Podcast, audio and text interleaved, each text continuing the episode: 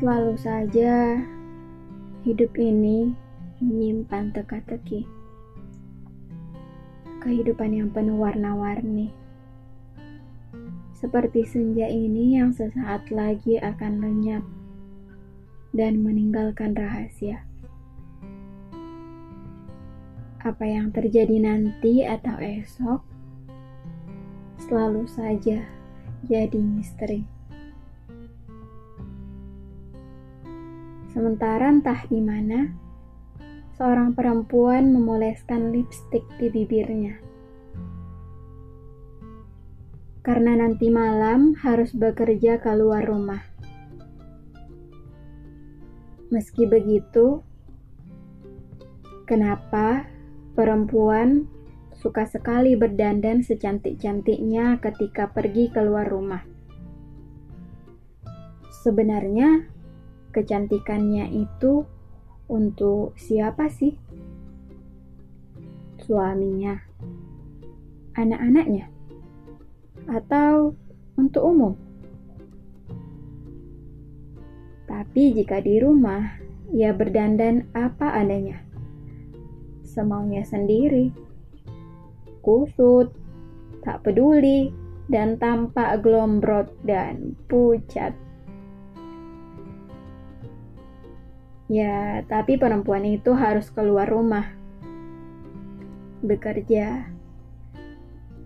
Karena gara-gara krismon alias krisis moneter, para suami yang bekerja terkena PHK perusahaan-perusahaan, termasuk bank-bank yang kelihatan besar dan mewah, ternyata harus gulung tikar dan kolaps karena terkena badai Krismon.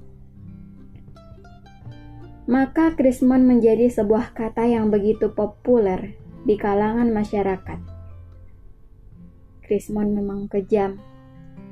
Pekerjaan tak dapat, duit tak punya, ditambah harga-harga naik, membikin stres saja, pusing, kemerungsung. Berangkat mas, pamit Marianti pada suaminya. Ya, jawab Marianto acuh dan tampak lemas. Mau bagaimana lagi kalau jadi seperti ini? Hidup tak bisa dipastikan, semuanya bisa terjadi. Istri yang biasanya dimanja di rumah seperti permaisuri, sekarang harus bekerja. Malam hari lagi.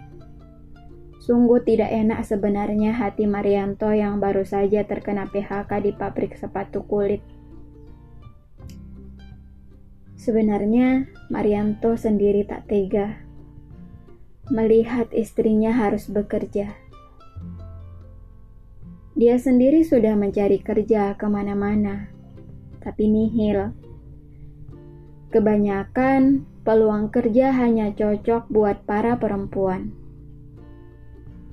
Tentu saja ini kok kebetulan seperti itu. Sungguh kejam sekali.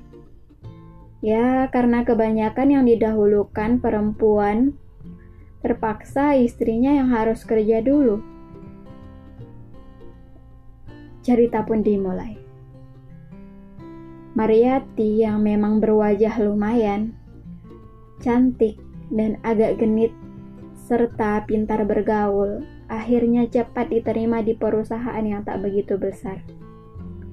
Tapi cukup gajinya sebagai pengganti kerja suaminya.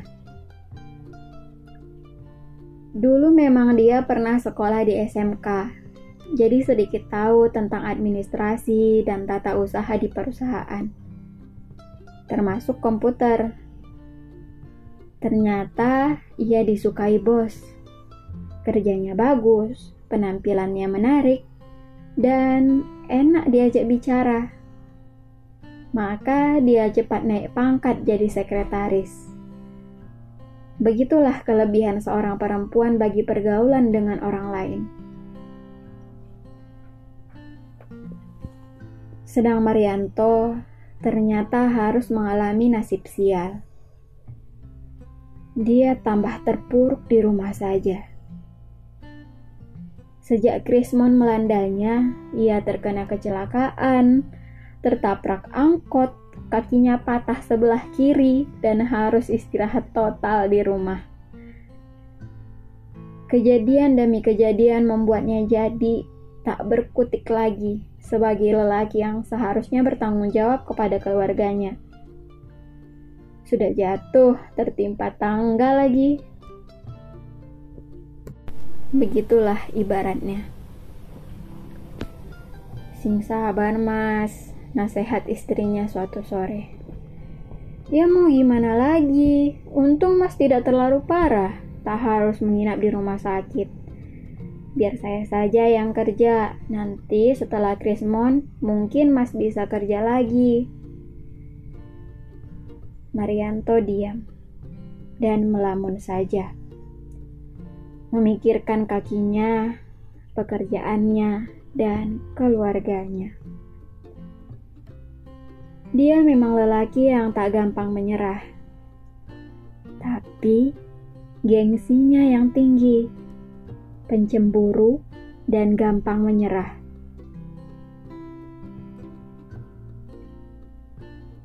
Tidak mau di bawah istri alias ngemis. Ya, bagi lelaki hidup dari perempuan berarti ngemis. Dia sangat tersiksa jika menggambarkan hidupnya pada istri perempuan. Barangkali hal ini termasuk egoisme laki-laki. Tak mau kalah dengan istri, tak mau dikalahkan perempuan, kemampuannya, gajinya, jabatannya, kedudukannya, dan lainnya. Nasib, nasib, kok kayak itu gini? Keluh Marianto membatin dan memelas. Aku tidak mau begini terus, menggantungkan nasib pada istri. Seakan ia berbicara pada diri sendiri. Hari-hari pun berlalu seperti begitu lambat dan membosankan. Bahkan seolah mengejek pada diri Marianto. Lelaki yang selalu tidak pernah puas pada nasib yang selalu berusaha keras untuk tidak menyerah walaupun kenyataan-kenyataan sering kali berbeda dan memaksanya harus menyerah. Siapa sih lelaki yang ingin terpuruk pada hidupnya bagai gembel di pojok ruangan, tak berharga, tak punya wibawa? Tidak seperti puisi Hairil Anwar untuk selalu ingin hidup seribu tahun lagi. Pantang menyerah dan menerjang jalan walau harus berhadapan dengan peluru dan serdadu. Apakah itu sebuah harapan yang melambung? Absurd, tidak realistis, alias pembual besar. Ah, malam yang kelam dan menyimpan rahasianya di balik kegelapan. Bersama jin-jin, peri-peri perahyangan, setan-setan yang menyimpan tipu muslihat, bisikan dan kemaksiatan. Setan-setan yang membisikkan kejahatan pada dada manusia. Hmm,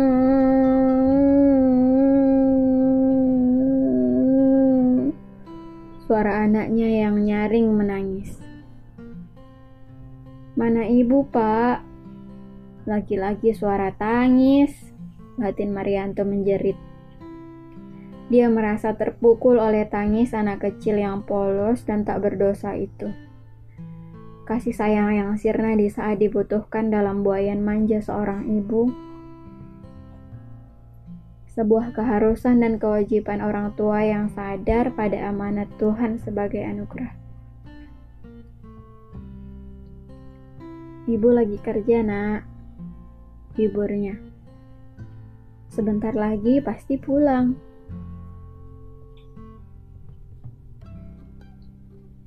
Namun, malam terus saja merambat dan dini hari pun tiba.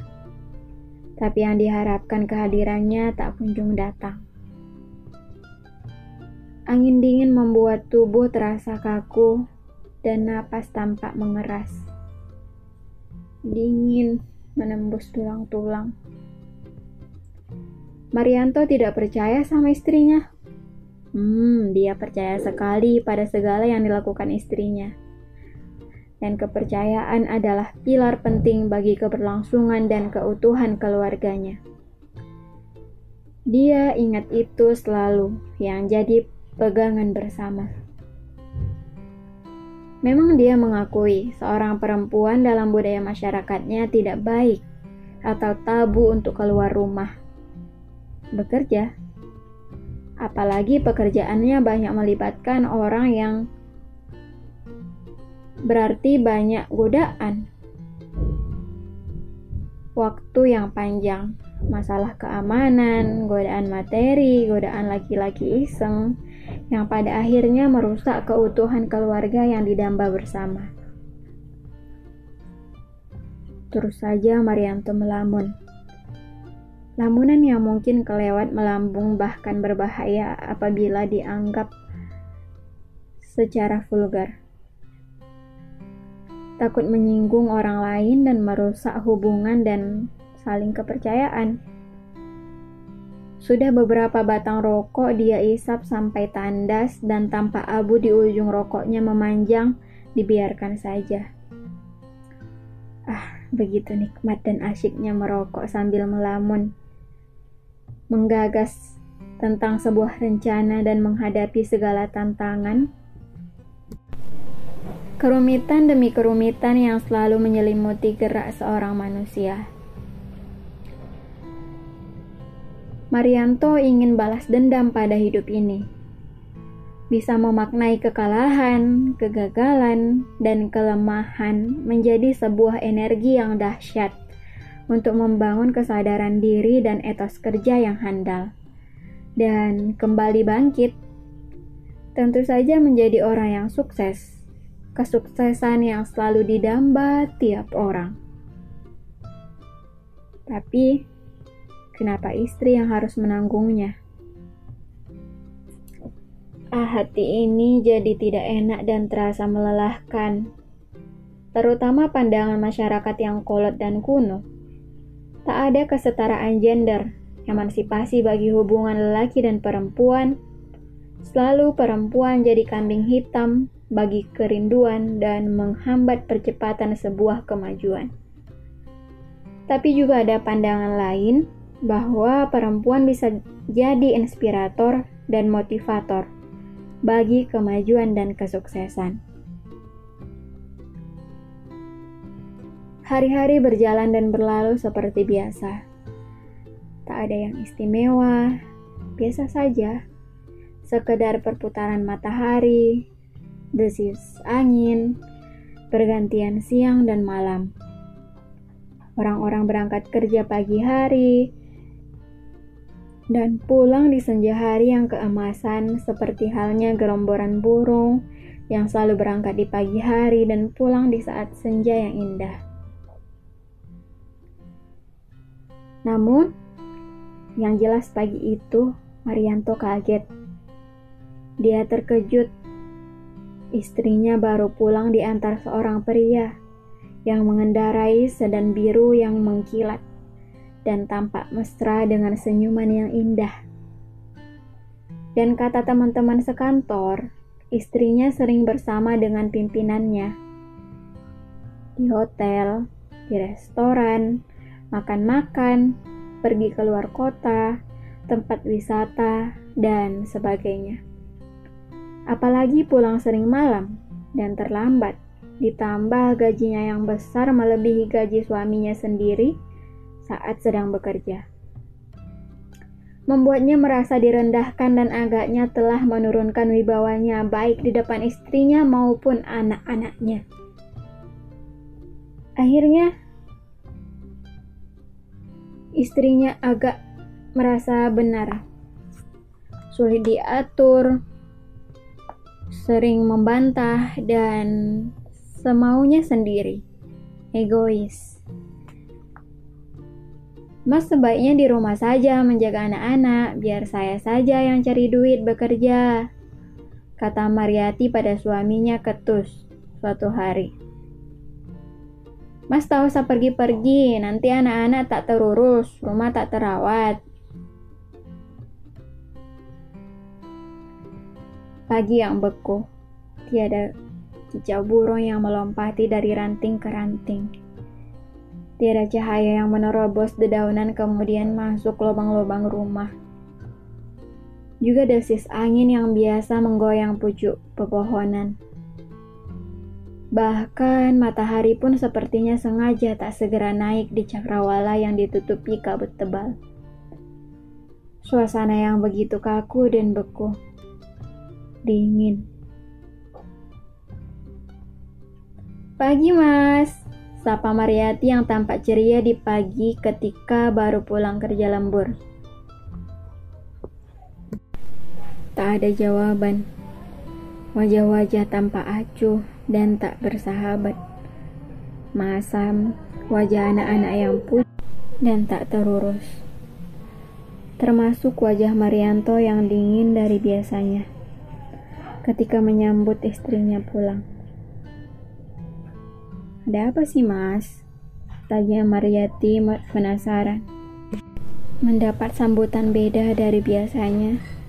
Sekali lagi tak ada jawaban, apalagi senyuman. Apakah anak-anak sakit? Jangan sentuh anak itu, kata Marianto. Dia bukan anakmu. Mesti ini salah paham. Kamu selalu curiga. Mestinya semua masalah bisa dibicarakan, kata Mariati. Mariati pun menangis.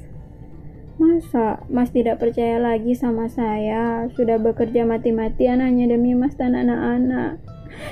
Cuma itu. Tidak ada yang lain. Masa Mas menuduhku yang bukan-bukan? Hmm. hmm. Tangisnya memelas. Lelaki itu siapa tuh? Serga Marianto. Itu atasan saya yang memiliki perusahaan itu, Mas. Saya tetap bekerja profesional, tidak ada yang lain apalagi yang bukan-bukan. Rumah itu jadi begitu panas. Wajah-wajah murung, Marianto pun tak bisa harus bicara terus. Tak kuat untuk berkata lebih jauh dan belak-belakan, namun dia harus menyelesaikan masalah itu dengan sebaik-baiknya dan setuntas-tuntasnya. Cerita pun berakhir ketika senja yang mungkin indah di antara yang lain Marianto tampak tersenyum bahagia di kursi kamarnya yang menghadap jendela. Dia telah mendapatkan pekerjaan, pekerjaan yang lebih baik dari yang dulu. Berita ini harus diberitakan kepada istrinya, pikir Marianto. Eh bu, coba terka aku, kata Marianto pada istrinya. Kenapa sore ini aku tampak bahagia? Tebak ayo. Tapi Mariati terlanjur berkata, Mas, aku keluar dari perusahaan. Barangkali itu lebih baik bagi kita. Masa, Bu? Marianto tampak kaget. Tapi tidak apa-apa. Sebenarnya Aku mau cerita bahwa aku sekarang diterima kerja di perusahaan besar punya temanku dulu, semasa sekolah. Masa, Mas? Katanya tak percaya. Syukurlah kalau begitu. Lantas keduanya pun tertawa cekikikan dan berangkulan bahagia.